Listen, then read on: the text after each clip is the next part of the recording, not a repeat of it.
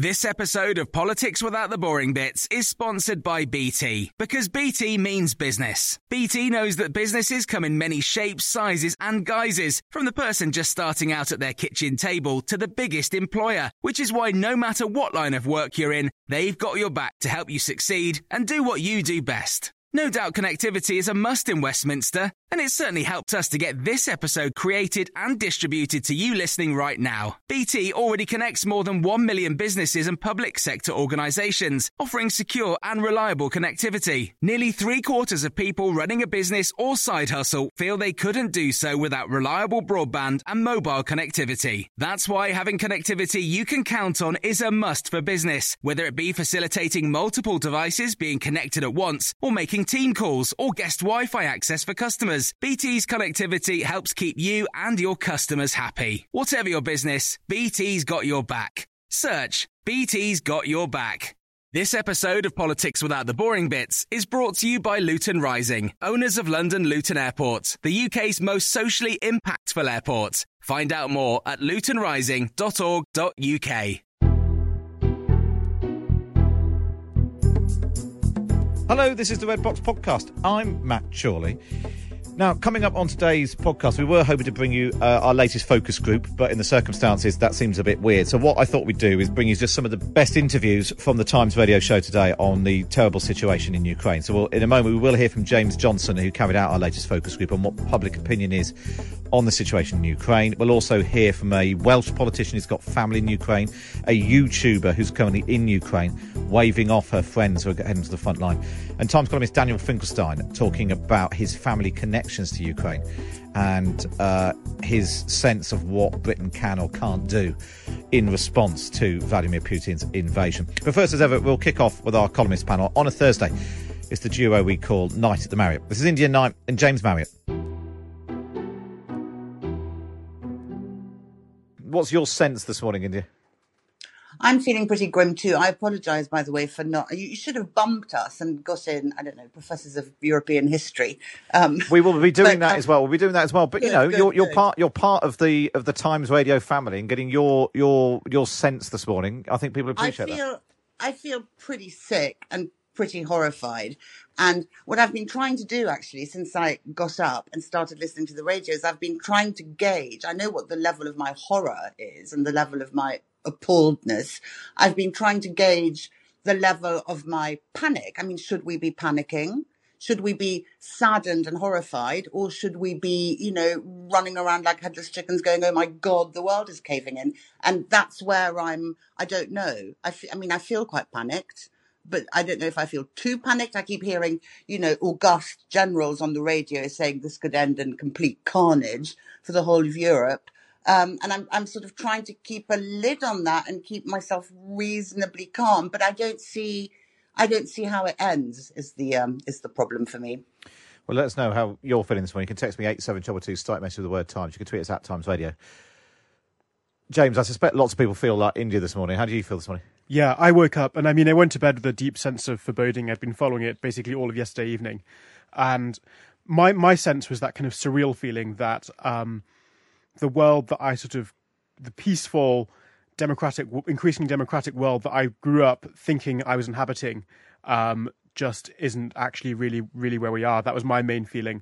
Um, it was the only time I felt this sort of shocked and just sort of amazed by a news event. I remember feeling the same way um, waking up um, in the middle of the night for the election of Donald Trump and thinking, hang on, this isn't how the world is supposed to go. This isn't what I was told about it. I mean, it's just clear this is just a huge historical moment. This, um, the US withdrawal from Afghanistan um, last year, these these two, you know, these two things are just sort of adding up to this real kind of history is changing the tracks, I think, and this is sort of, I mean, it feels like we're entering quite a dangerous period of, you know, the sort of um, the decline of Western influence, the sudden power and terrifying importance of of these new sort of autocracies. I mean, China will obviously be watching all this very closely as well. Is it not not a particularly comforting thought?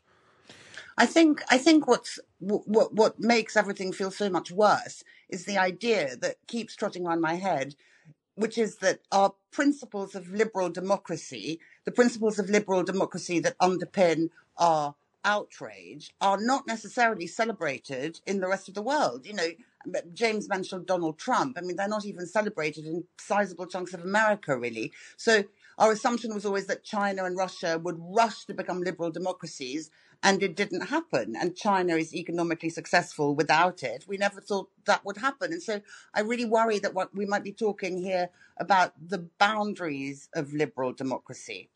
Um, which is a really terrifying thought. You know, you have Russia, China, South America, Africa, India, even. You know, all these places are fans of the strong man, and liberal democracy can go take a hike. And bound up in that, and I can see it through lots of the messages we're getting, is people saying, well, you know, off the back of uh, Afghanistan and Iraq, and mm. um, uh, you know, we've tried the going and Libya is another one. We've tried the you know the the West strong man, but on the right side of history, going and imposing our views of liberal democracy on on various parts of the world with catastrophic disaster. Yeah, results. Um, yeah. And so we're in a situation, you know, 10, 20, 30 years ago, we would have been talking about some sort of British military response, wouldn't we, James? Yeah, I mean, I don't know. It's, it's so it's so hard to say. Ukraine's in this sort of strange situation, not not not being part of NATO. I think certainly, as you say, it just shows that the historical timeline we thought we were living in, where the where the collapse of the Soviet Union meant our journey towards kind of prosperity and democracy. For for Putin that's not at all that's not at all the version of history he's been living in. That's you know that's a great national tragedy and disgrace that he that now needs to be avenged. And hence the situation we're living in. I think we'd become maybe a little bit complacent about our role in history and which direction history was going in. And yeah we sort of we believed that we could bend the world um, to our particular version of where we thought history should be going. And that's just turned out to be something that not everybody agrees with remotely, and we we've turned out to be quite wrong about it. I think. And and I, I suppose it's a sense of powerlessness, and it's a bit you know it comes on the back of what, what happened with the pandemic. That if you're if you're living comfortably in a country like Britain with enough money, everything is fine. Most things can be solved with a credit card. Uh, and uh, and the pandemic taught us that that's not the case. Uh, and and now this I said at the, the, top of the program, India, you know, war in Europe is a thing that you study at mm. school. Mm. It's not something you expect to see on, you know, in the headlines. No, and that's that's where the kind of feeling of panic comes from because it's war in Europe with no very obvious solution, um, unless you know Ukraine renounce any NATO ambitions that it that it has, which seems to me the only solution and, and not a very satisfactory one. But but yeah, I mean, there's no there's no there's no obvious thing. You know, piddly sanctions aren't going to make any difference. As one of your guests earlier was saying, you know, Putin must have been planning this for some time and must have known that piddly or even less piddly sanctions were on the way and must have calculated that it didn't matter. This is the problem when you're dealing with somebody who is determined to do a thing and who doesn't care what you what you, what obstacles you lob in their path. They don't care. They're going to do it anyway. I think that's why I personally feel really really anxious because you're you're not dealing with a known beast. You're dealing with somebody who will stop at nothing. India Knight and James Marriott there. And of course, you can read India in the Sunday Times, James in the Times. Just get yourself a subscription. Go to thetimes.co.uk forward slash Times print box. Up next, some of the best interviews from my Times radio show reacting to the terrible news coming out of Ukraine.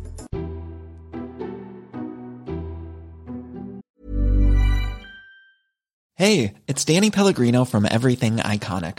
Ready to upgrade your style game without blowing your budget? Check out Quince. They've got all the good stuff shirts and polos, activewear, and fine leather goods, all at 50 to 80% less than other high end brands.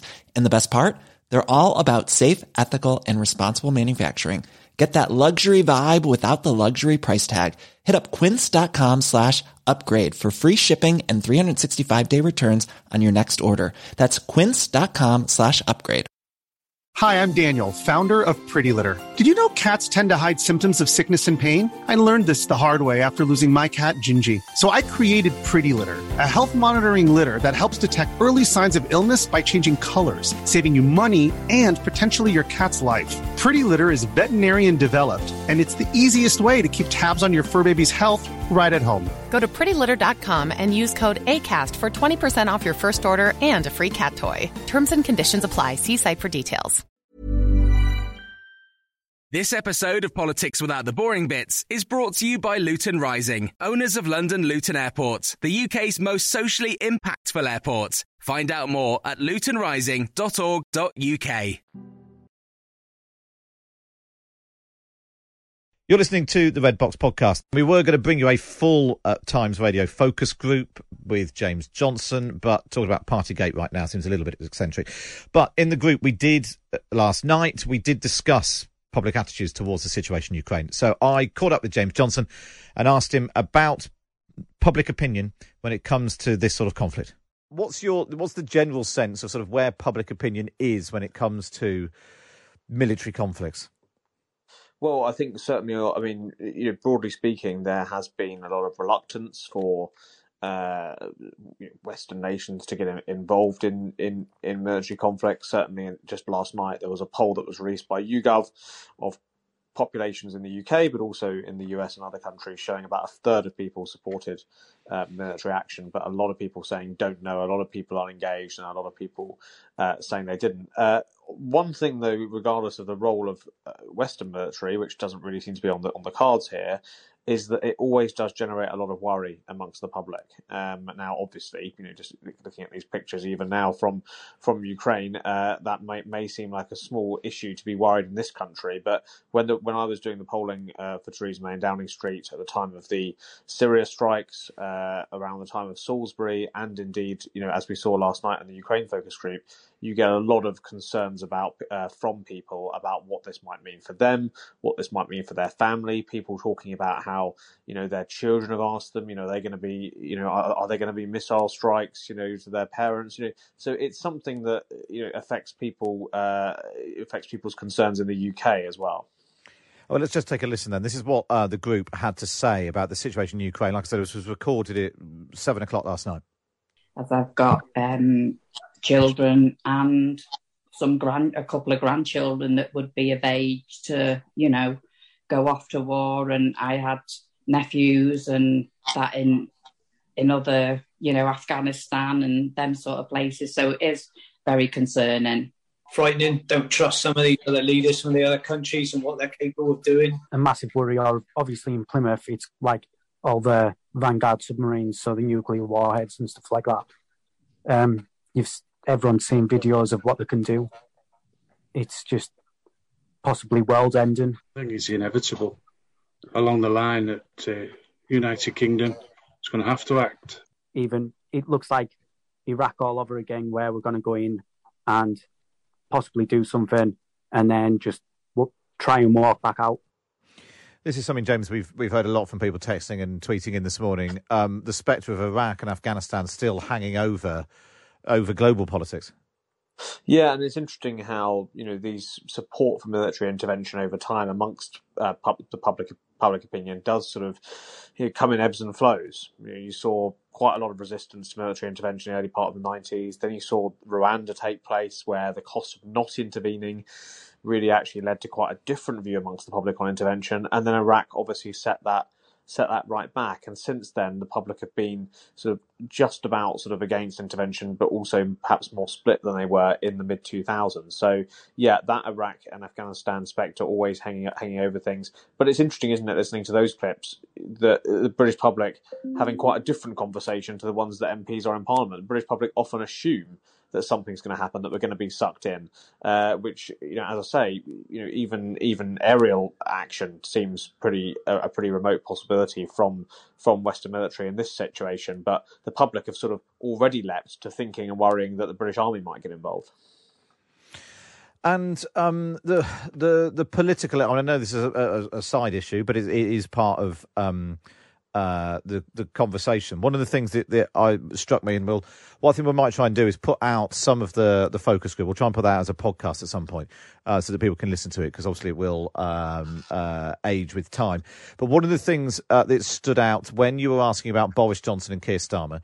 Boris Johnson's reputation is clearly taken a huge hit from Partygate. I accept that you know pales into in, in comparison to what's happening right now, but it is part of the the judgment on on the prime minister. But one of the really interesting things I thought was the the the, the verdict on Keir Starmer, and actually um, people starting to warm to Keir Starmer, uh, in part because of his directly because of his reaction to Ukraine so far. Yeah, so in last night's focus group, obviously caveat needed because it may be that people may have just caught it on the news, you know, literally before dialing dialing into the into the group. Um, but uh, about three or four people in the group had noticed Keir Starmer's position on on sanctions. Um, oh, in fact, about... actually, James, I think we've got the clip. Actually, let's just Oh, take a listen. Let's take a listen. I'd say he's better than Boris. Boris. He he seems more believable. I think he's potentially sort of showing him showing himself for, for what he is after what he said today about sanctions against the, the Russian government. Um, I'd definitely say it was a step in the right direction. I'd say he's poss- yeah, probably better than Boris, but then also what he said today, I, I think he's a bit dangerous, a bit like fiery. He seems to be coming out, you know, making more positive noises. But to be honest, that's what they do, and it? They just point score. You know, I think they would have come out better trying to do something like that. Yeah, I, if you'd asked me six months ago, I'd have said he's a waste of time. But now, like I've seen him a bit in action, he's a very good speaker.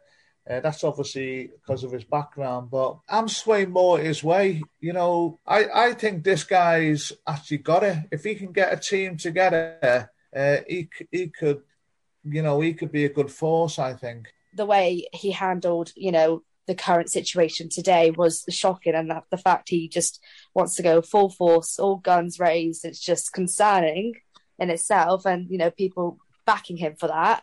I think he's untested, isn't he? He's because he's quite new.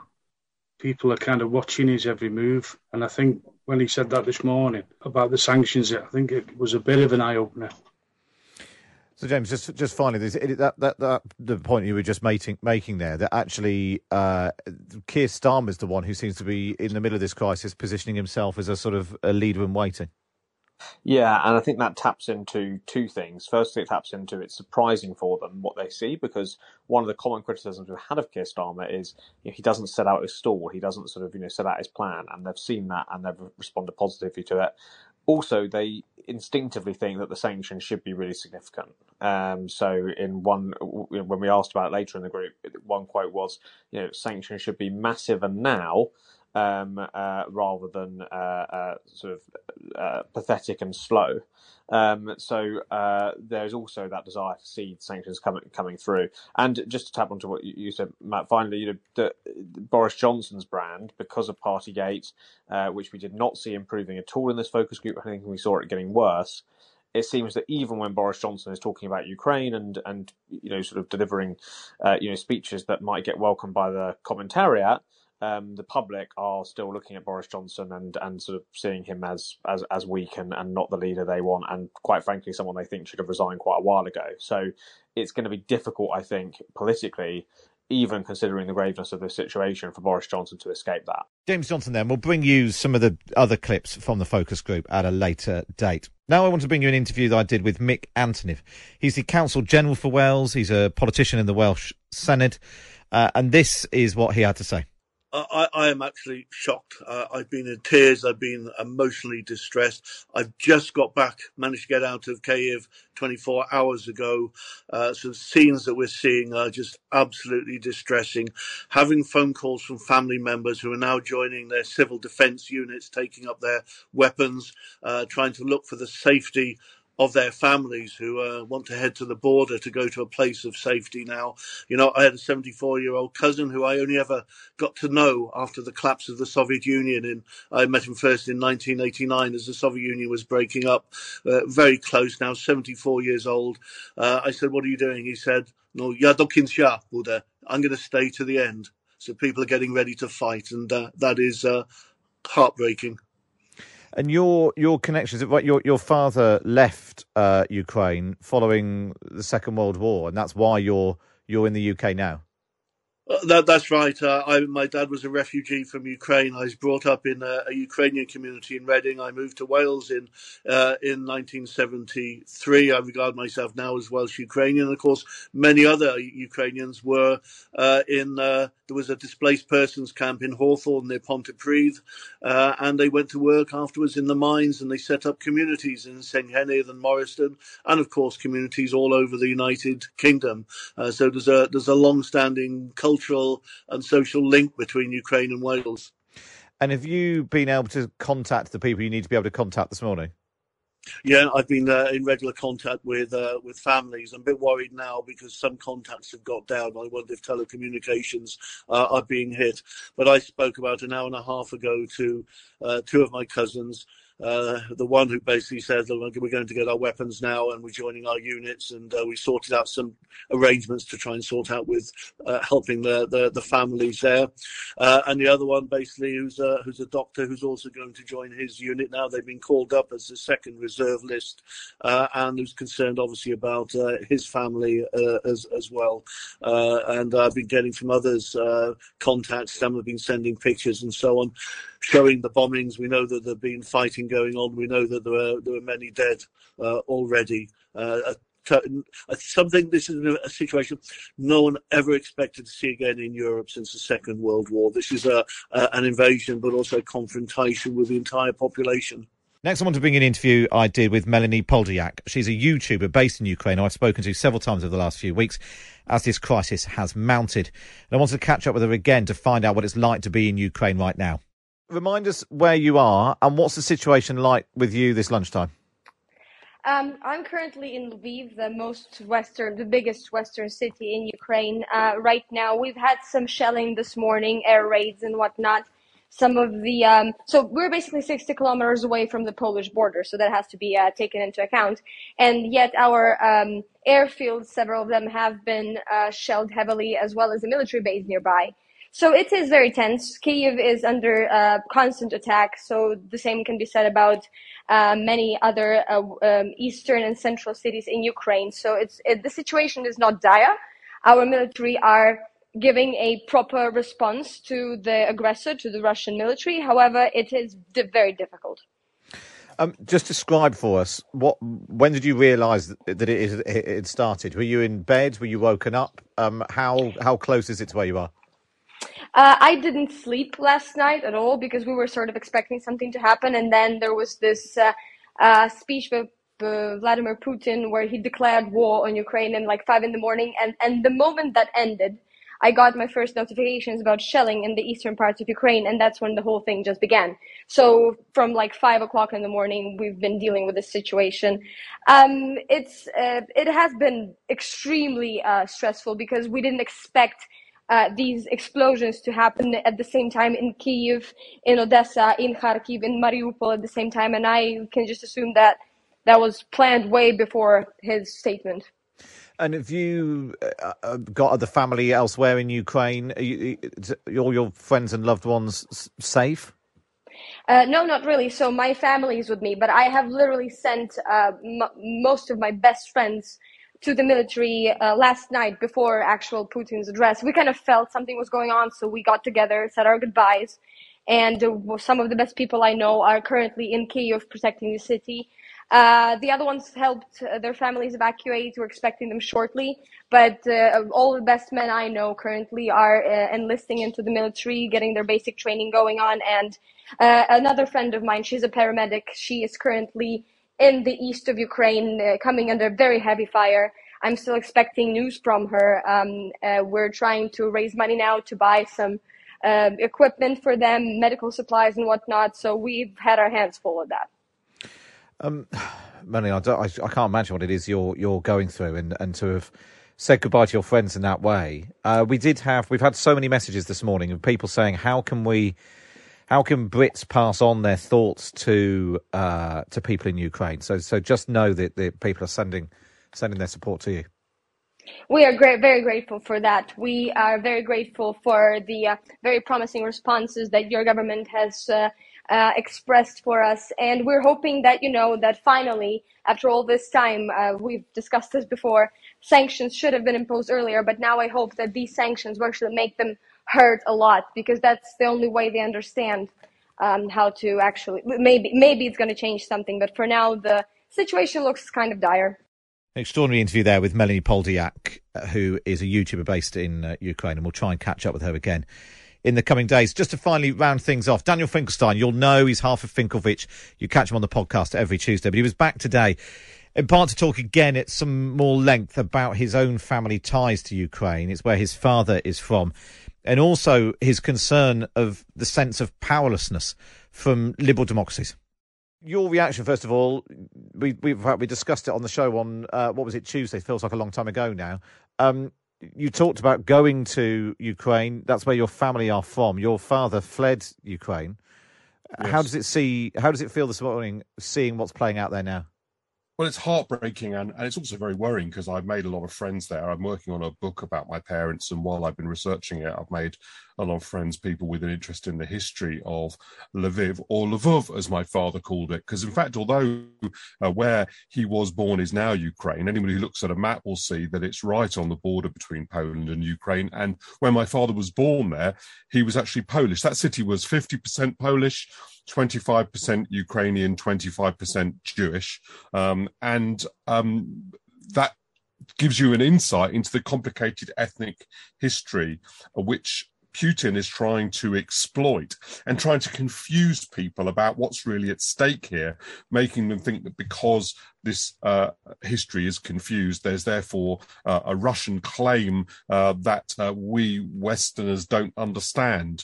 Whereas President Zelensky of Ukraine correctly says this is about um, Ukraine's present and its future. And when I went there in October and talked to people, I could see that this, these these were places that were trying to come to terms with their past. In Ukraine, in in Lvov, there's you know, my grandmother was one of seven uh, children. She's the only one that survived the war. That partly was fun enough, because she was uh, sent to uh, Siberia by Stalin, her sisters and brothers were murdered by Hitler uh, when he invaded. So it's got a it's got a very complicated history. Um, but what they're trying to do is understand from that, recover from that, and become uh, modern democracies. And that poses a danger to Vladimir Putin. It's why I think he's decided that he has to invade. Uh, and how it's one of those things where uh, in the past, Danny, it'd have been ridiculous to ask questions about, you know, being drawn into a full blown European war. But when you've got Vladimir Putin invading a sovereign nation, one that Britain and other countries have built up strong ties with, uh, how bad do you think this could get? Well, it's very bad. I thought the, the, the, big difference, which we don't talk about, is obviously since the Second World War, we we've got nuclear weapons, and the consequences of a European war are worse still than the consequences of the European war we entered into last time the Nazis and uh, the Soviets invaded Poland. Um, it makes you know what was in any case an incredibly difficult and consequential decision almost uh, impossible to make, and so therefore, if it's something that can still be avoided, it has to be simply because its consequences are so monstrous, um, and it does leave one feeling a bit helpless. I, have seen lots of people, you know, they kind of decide that um, perhaps uh, this whole thing will be resolved by um, preventing somebody from giving a donation to Tory party or something. You know, this just massively underestimates what we're facing. Those things are not bad to do by themselves, by the way, um, partly because of the, uh, the, integrity of our own system and partly because, you know, it may make a difference and even a small difference is important to make. Um, but it's a lot of it does seem to me like displacement activity, which I'm as guilty of as anyone else, uh, because, you know, it's very difficult to decide what is to do for the best when someone effectively calls what is what has been a sort of Cold War uh, period bluff, um, you know, in which we don't uh, see people invading uh, independent countries. At the moment, the the Soviet um, uh, successor state, um, Russia, is sitting as the chairman of the UN Security Council. You know, the very body that we set up in order to prevent precisely this sort of thing is being headed by the state that does it, and that shows what a profound shock this is to uh, the the settlement that we uh, we reached in 1945. Uh, and I, I suppose it's, one of these situations. I was talking to someone. We were talking about this uh, earlier on in the show. The the pandemic had a similar impact of things which had seemed up until now so completely unimaginable. Um, you know, the pandemic and now and now war in Europe. That you know, we spend Matt, our time. I lost you there. Ah, uh, Danny, I think you're back. I think you're back. I was just explaining. We were talking about this uh, a little earlier on the show that actually we're going through such volatile times uh, that. Oh, I think we might have lost uh, Danny altogether. He, we can still hear him. He can't hear hear us. Oh no, he's back. He's back. Danny, I was just saying that we we're living in such volatile times, and you're right. The displacement activity of the small stuff, sweating the small stuff, if you like. The pandemic, you know, completely t- turned literally the world on its head, uh, and now war in Europe too, and we're sort of left wondering. You know, countries like Britain, where we think that you know a bit more spending or put it on the credit card and we can solve all, all, all of life's problems. Th- this is this is this is just feels unimaginable, and you're left feeling with a power sort of sense of, of, of powerlessness. I think the truth is we're living in what I describe as the post post war era. We had a settlement after the war, you know, which many of the, the contours of which we were familiar with. Um, you know, the importance of the Munich analogy, for example, the idea that we wouldn't let uh, dictators dictate to us, um, the the kind of uh, increasing prosperity, um, the the clash between communism and uh, democracy in the West, even such things as um, the creation of the state of Israel after the Holocaust, and all of these things have now come into question. Um, we are now in a in a post post war era. The the contours of politics that we've understood it all of my adult life are being um, are being questioned. I think some of the principles we established are still good ones. That we ought to be moving towards an international system of law. Uh, my my um, my my Lvivian cousin Philippe Sands is one of the uh, uh, uh, um, sort of authors of that argument, and I think um, you know we had some disagreements over some of it, but um, I think he's basically correct. Um, so you know I don't think we should allow this to throw ourselves completely from. Uh, from continued progress, even in dealing with the pandemic, we showed the great progress we've made in the last hundred years um, uh, scientifically. Um, but um, but certainly this is sort of sobering the the sort of uh, lengthy period of peace that we've enjoyed uh, which we assumed would never come to an end well um, you know it, it, it, didn't always exist and my parents didn't um, uh, have that experience. And you know at my at my 50th birthday matt which 10 years ago unfortunately uh, i said to my guests um, what happened to my parents has not happened to me and i can't imagine it happening and i wouldn't make the same speech on my 60th birthday. Um, that is tragic Well, Danny, we're now awaiting uh, Boris Johnson's statement to the, the nation in the next couple of minutes or so. What would you you've you've written speeches before for prime ministers, you've advised them, uh, party leaders, and so on. What would you uh, be saying to Boris Johnson this morning as to what he needs to do? I think his speeches have actually been very good, um, and and you know I would say that I I personally think the emphasis that we should put should be on assisting Ukraine with its military response as much uh, as much as it is about trying to um, track down tangential figures whom um, people who don't you know who don't like me actually basically who don't really know what these link what their links are think sound Russian uh, and seeing whether we can um, we can uh, freeze their assets. You know I'm all for doing that, but I think that um, unfortunately that that even if even if we were right and those people were connected to Putin, he doesn't seem to be that bothered by it.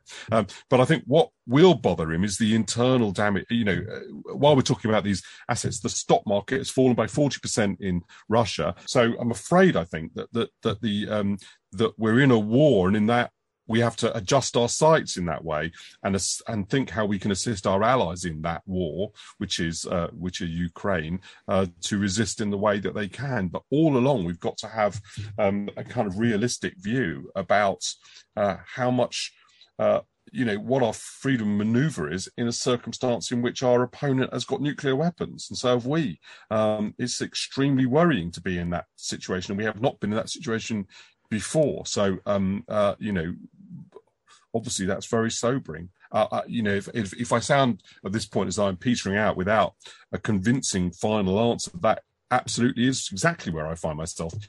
And I don't think we should. I don't think the prime minister will be in that much of a different position. So we we should expect clarity of objective. We should expect him to explain why we're in this for the future of world democracy. Um, we should expect him to take some immediate action uh, in terms of sanctions and in terms of uh, finance, um, but we should also have some understanding um, that uh, we're feeling away a bit.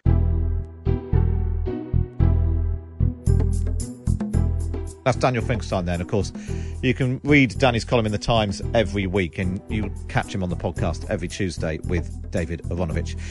Thank you very much for listening to the podcast as ever. We will be back tomorrow, all being well, with the first part of our special new series, the Sunday shows at 50. But for now, thank you for listening. This episode of Politics Without the Boring Bits is brought to you by Luton Rising, owners of London Luton Airport, the UK's most socially impactful airport. Find out more at lutonrising.org.uk.